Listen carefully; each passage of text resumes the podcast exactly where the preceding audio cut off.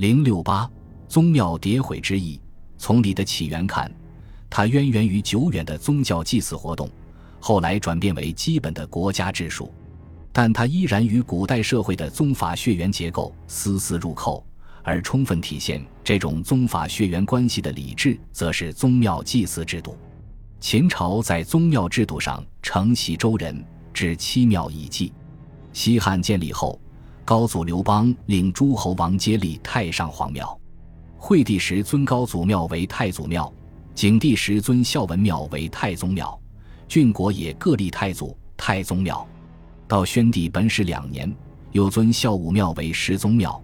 所行幸诸郡国也立十宗庙，这样六十八个郡国中就有祖宗庙一百六十七所。而京城自高祖下至宣帝与太上皇、道皇考各自居陵旁立庙，与朱郡国所立祖宗庙合计起来，竟达到一百七十六所。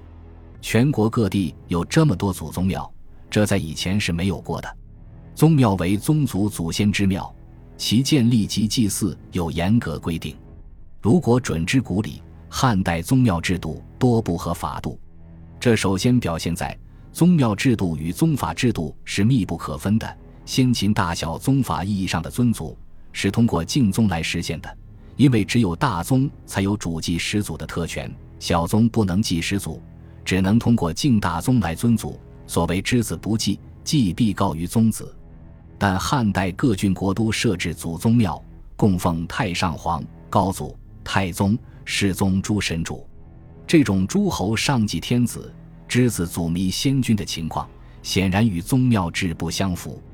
其次，汉家宗庙没有迭毁之制，招募不序，与天子七庙、诸侯五庙、大夫三庙之制颇为不符。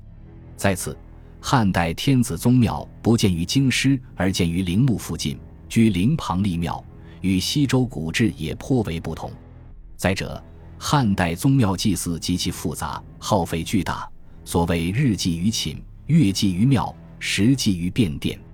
寝日祀上十，庙岁二十五祠，便殿岁四祠。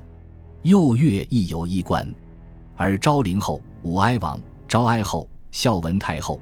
孝昭太后、魏思后、立太子、立后各有寝园，与诸帝合，凡三十所。一岁祠上十二万四千四百五十五，用卫士四万五千一百二十九人，住在乐人万二千一百四十七人，养牺牲族不在蜀中。鉴于这种宗庙礼制的混乱，汉元帝时，君臣对宗庙礼制问题进行了讨论。首先提出问题的是贡禹。贡禹认为，古者天子七庙，如今惠帝、景帝庙皆亲近已毁，郡国所立祖宗庙和古礼不合，应当勘定。元帝很赞成他的意见，但没及实行贡禹就去世了。永光四年，元帝下诏以罢郡国庙，丞相韦玄成、御史大夫郑弘、太子太傅严彭祖、少府欧阳帝虞。谏大夫尹更时等七十人援引《春秋》之意，认为父不寄于知属之宅，君不寄于臣仆之家，王不寄于下土诸侯，请求罢去郡国所立祖宗庙。元帝欣然同意，郡国之庙得以罢除。罢郡国庙后月余，元帝下赵群陈毅宗庙迭毁。韦玄成等四十四人认为，高祖受命定天下。以为帝者太祖之庙，世世不毁。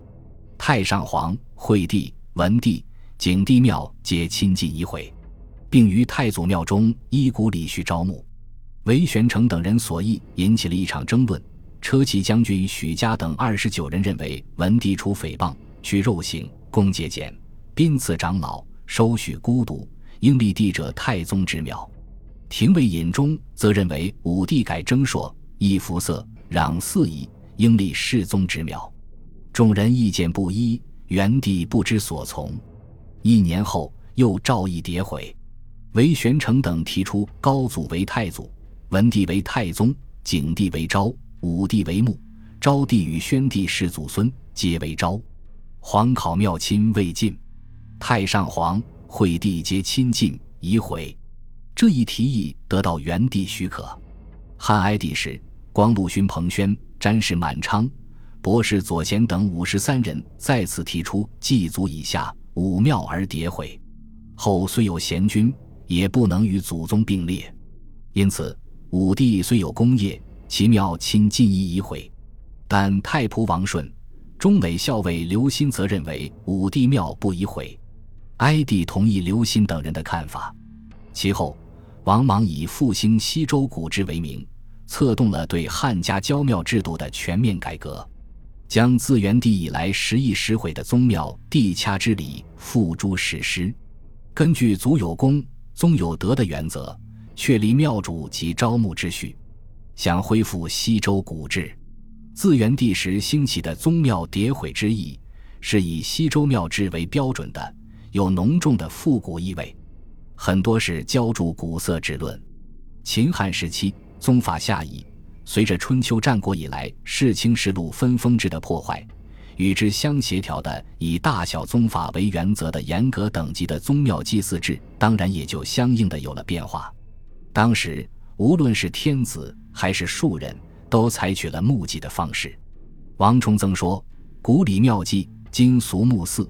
汉天子宗庙不建在京师，而建在陵墓附近，就是明证。墓祭最重要的特征就是不反映宗子的主祭权，不区分大小宗之别，使宗法活动更加广泛化。这本是社会发展的必然结果。如仅仅以西周古礼相衡量。”当然会生出种种议论。对于汉代祖宗之治的变化，班固倒有较为通达的看法。他说：“祖宗之治因时失宜。”对于元帝以后诸如对宗庙之治的纷纭不定的看法，班固觉得这是因为礼文缺微、古今异志所致，绝不能执一篇之词而成定论。